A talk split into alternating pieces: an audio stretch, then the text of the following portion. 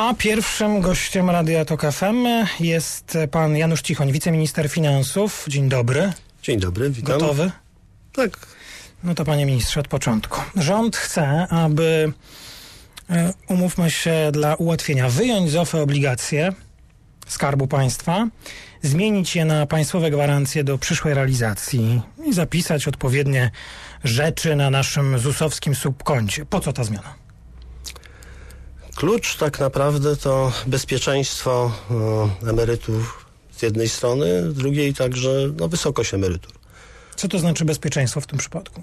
E, no, nasze analizy wskazują na to, że te 13 lat e, od 1990 roku, od momentu wprowadzenia reformy emerytalnej, e, mm, mimo olbrzymiego wysiłku tak naprawdę e, Polaków związanych z realizacją tego projektu, e, e, emerytury tak naprawdę e, nie będą wyższe.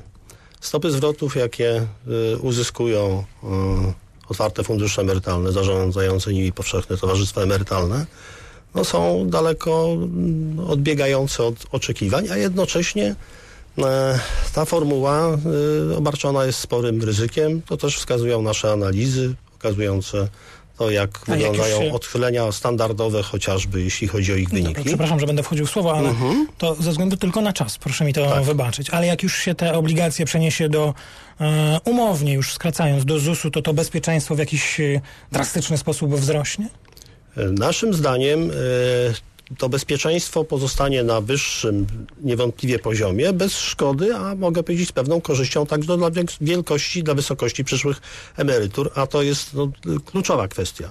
To jest kluczowe. ale- Wysokość także tych emerytur, a z- z drugiej strony no, zamieniamy owszem zobowiązanie w formule obligacji Skarbu Państwa na zapis e, e, na koncie emerytalnym ZUS, na które odpowiedzialność bierze sobie na siebie także No, państwo. no- Z no tego właśnie, punktu widzenia tak naprawdę Nic się nie zmienia. nic się nie zmienia. I tu, I tu jest gwarancja Skarbu Państwa. Rząd ma swoje obligacje, które musi wykupić, a tu ma gwarancję, którą będzie musiał zrealizować. Tak, problem powstaje po drodze, że aby zrealizować te obligacje, no, trzeba ponieść z tym związane koszty.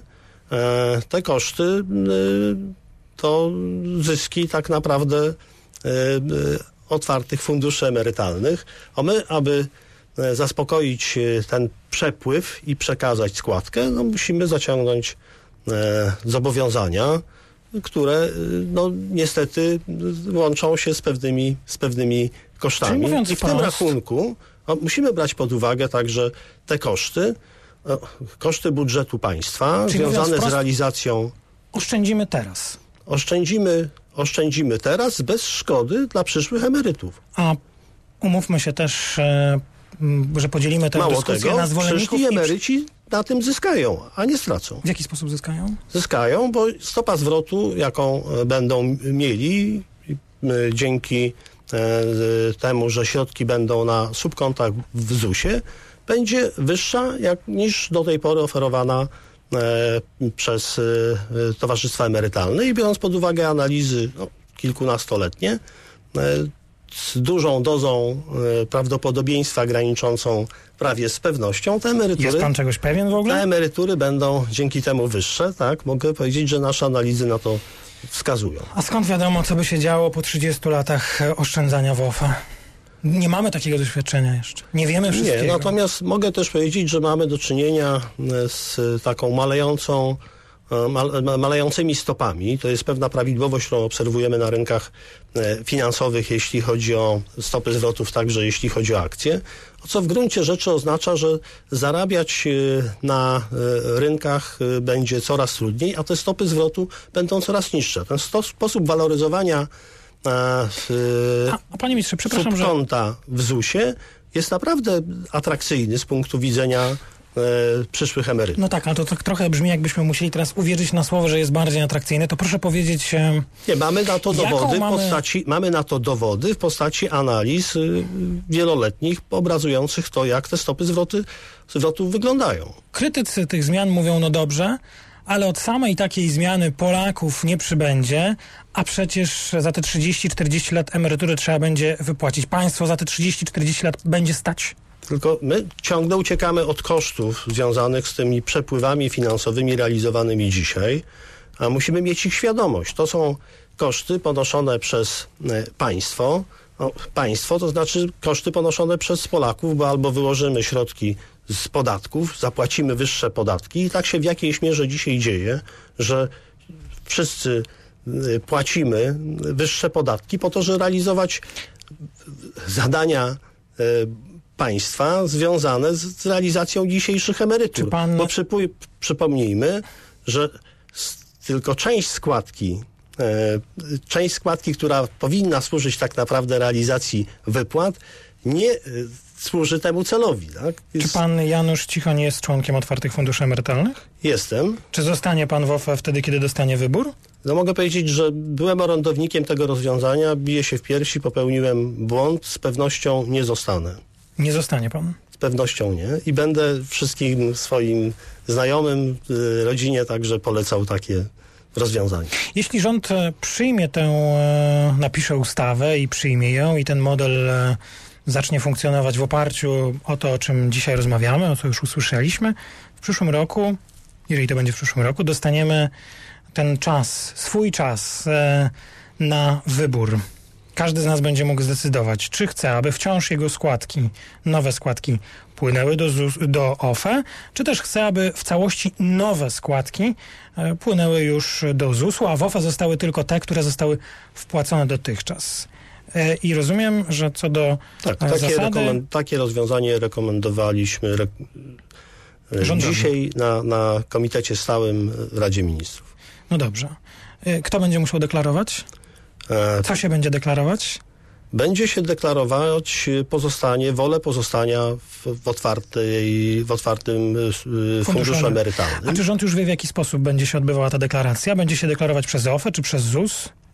Z założenia chcemy, aby to była formuła, w której w ZUS-ie taką deklarację będziemy składać. Trzeba będzie pójść, czy będzie można napisać? Mogę powiedzieć, techniczne kwestie nie są tutaj jeszcze przesądzone. Zrobimy to tak, aby, aby y, nie utrudniać y, ludziom życia i aby ta formuła była jak najprzystępniejsza i jak najłatwiejsza. Dobrze, panie ministrze, to Y- pytanie numer dwa. Zakładam także, że na to, aby poinformować Polaków o tym, będziemy mieli w gruncie rzeczy sporo czasu. Już dzisiaj dyskutujemy i przygotowujemy ich wobec tego, Polaków. w gruncie rzeczy Polaków do tego, aby To do kampanii informacyjnej za chwilę, ale i, i jak, jak po jakimś czasie y, o, ma- mamy debatę, y, będziemy mieli niebawem nad założeniami do ustawy, samą ustawą, e, następnie vacatio legis i wreszcie i wreszcie trzy miesiące od wejścia w życie ustawy na, Dobrze. na, na podjęcie decyzji, co w gruncie rzeczy oznacza, że, od, że to co najmniej 6-8 panie miesięcy musimy, od, to y, jest jasne, a musimy, musimy ustalić jeszcze kilka faktów, jeżeli one obecnie są już do ustalenia. Rozumiem, że kto wybierze e, ZUS, czyli zdecyduje się, by nowe składki wpływały do ZUS-u, w tym ZUS-ie już z nowymi składkami każdą kolejną zostanie do końca swojego życia, czy do końca swojego czasu składkowania. Tak, składka będzie płynęła do, do. ZUS-u w całości, będzie dzielona, jednak część tej składki będzie trafiała na subkonto, które Jest w mogę powiedzieć jest w ZUS-ie, Panie które idziemy- ma I- Panie ministrze, panie ministrze, i jeżeli ja, ja jestem członkiem Otwartego Funduszu Emerytalnego, w przyszłym roku, kiedy będzie ten czas transferowy, podejmę decyzję, że chcę, aby moje nowe składki wpływały także i do OFE. Taką decyzję podejmę w przyszłym roku. będzie miał pan takie prawo, jak każdy, Tak, dziękuję. To czy za 5, każdy obecny, ale także i przyszły, to czy za y, 5, 10, 15 wchodzący na lat, rynek pracy składkowicz. to czy za 5, 10, 15 lat będę mógł zdecydować, iż moje kolejne dalsze składki przestają płynąć do OFE, a płyną już tylko do ZUS-u? Y, Tej decyzji ostatecznie nie podjęliśmy. Dlaczego? E, To są szczegóły, mogę powiedzieć, To jest według mnie techniczne zasadnicza tak sprawa. To jest zasadnicza sprawa, panie ministrze. Czy ten wybór pozostania taką- w OFE będę miał tylko raz, czy będę mógł podjąć tę decyzję, patrząc przez kolejne 5-10 lat na to, co OFE z moimi składkami robią? Chcę wiedzieć, czy będę mógł zrezygnować za 5 czy 10 lat z OFE. To jest zasadnicza sprawa. No Ja wiem, że to jest kwestia dość istotna i ważna, ale nie ma w tej sprawie jeszcze ostatecznej decyzji. E, Jeśli ja miałbym się skłaniać y, do jakiegoś rozwiązania, to uważam jednak, że akcja informacyjna, kampania informacyjna powinna być na tyle precyzyjna i dobra, że ta decyzja no, powinna być jednak decyzją ostateczną Na raz. na A raz. co, co panu przeszkadza, jeżeli ja za 10 lat miałbym z tego OFE zrezygnować? Dlaczego pan nie dopuszcza takiego rozwiązania? Dlatego, że jest to kwestia no, rozliczania także tych yy, aktywów, które ja w momencie, kiedy decyduję się na przejście do OFE za parę lat, będę miał i zobowiązań państwa z tym yy, Ale również tam- związanych, co do będzie- chociażby minimalnych świadczeń emerytalnych. Zgoda, ale tam będzie wpływała już, y, tam nie będzie już obligacji. OFE już obligacji nie będą miały, będą miały część akcyjną. Będzie część akcyjna, ale której, które, któ- która będzie miała jakąś wartość wedle stanu za parę lat. No tak. E, I potem OFE na 10 lat przed moim być czasem m- emerytalnym zaczną mi je przekazywać do ZUS-u. Jakiż to problem? To będzie taki sam problem jak ten, jakbym przestał płacić te składki do OFE, bo przecież tak samo trzeba będzie te aktywa policzyć i potem je do ZUS-u przekazać. Panie ministrze, nie rozumiem. No, to, się się, technicznie, rozumiem. to się technicznie także da zrobić, natomiast jak mówię, y, nie mamy tutaj w tej kwestii jeszcze ostatecznej decyzji. Wyraziłem swoją opinię. Uważam, że y, ta Ja decyzja powinna być tak. Ale ta decyzja jeszcze Jedno- nie jest podjęta. Jednoznaczna, wiążąca? Nie. Na ten temat będziemy jeszcze dyskutować. Mam i dwa pytania jeszcze. Mm, Chociaż nasi słuchacze dosłali mnóstwo tych pytań, w ciągu dnia będziemy je dalej zadawać. Czy wiadomo już, jakie powstaną zasady prowadzenia tej polityki inwestycyjnej przez OFE? To znaczy, czy będą jakiekolwiek nowe limity? Czy rząd ma już e, jasny pogląd w tej sprawie? E, Tu także mogę powiedzieć, dyskutujemy jeszcze także z przedstawicielami rynków na temat tego i samych OFE, jak powinna wyglądać ta polityka inwestycyjna. Na starcie no, zakładamy jednak, że będą tutaj pewne ograniczenia, jeśli chodzi o inwestowanie. E, Kluczowa kwestia no, to są obligacje Skarbu Państwa, e, obligacje gwarantowane także przez Skarb Państwa. Tutaj e, nie dopuszczamy takiej możliwości, jeśli chodzi o portfel inwestycyjny OFE w przyszłości. Panie ministrze, a pan A powiedział... jednocześnie no, zakładamy y, uwolnienie, y, które pozwoli na y, prowadzenie polityki inwestycyjnej. Ale tam e, będą jakieś limity, czy po prostu zostawicie to dowolnie? Znaczy będziemy, jak te ograniczenia będą y, niewielkie założenia, choć jak mówię, no dyskutujemy na ten temat, chcemy, aby miały pełną swobodę i w pełni mogły konkurować w oparciu o, o e, tak naprawdę efektywność. To jeszcze jedno pytanie. To tak naprawdę też od razu mogę powiedzieć na starcie, no, podnosimy trochę poprzeczkę, jeśli chodzi o zarządy e, powszechnych towarzystw emerytalnych. Że trzeba będzie się postarać. Bo będzie trzeba się o swojego klienta starać. Chociaż E, już nie pana, bo pan powiedział, że zrezygnuje. Panie ministrze, ostatnie Tak. pytanie. Y, użył pan też tego sformułowania kampania informacyjna. Y, no OFE dzisiaj nie mogą prowadzić akwizycji, no, nawoływać do zmiany klientów, y, przejścia z jednego do drugiego, ale czy OFE też będą mogły, miały prawo wziąć udział w tej kampanii informacyjnej, żeby na przykład mnie, klienta OFE, namówić do tego, bym pozostał? No jest kwestia obiektywizmu w tej e, kampanii. Naszym zdaniem ona powinna być nadzorowana przez...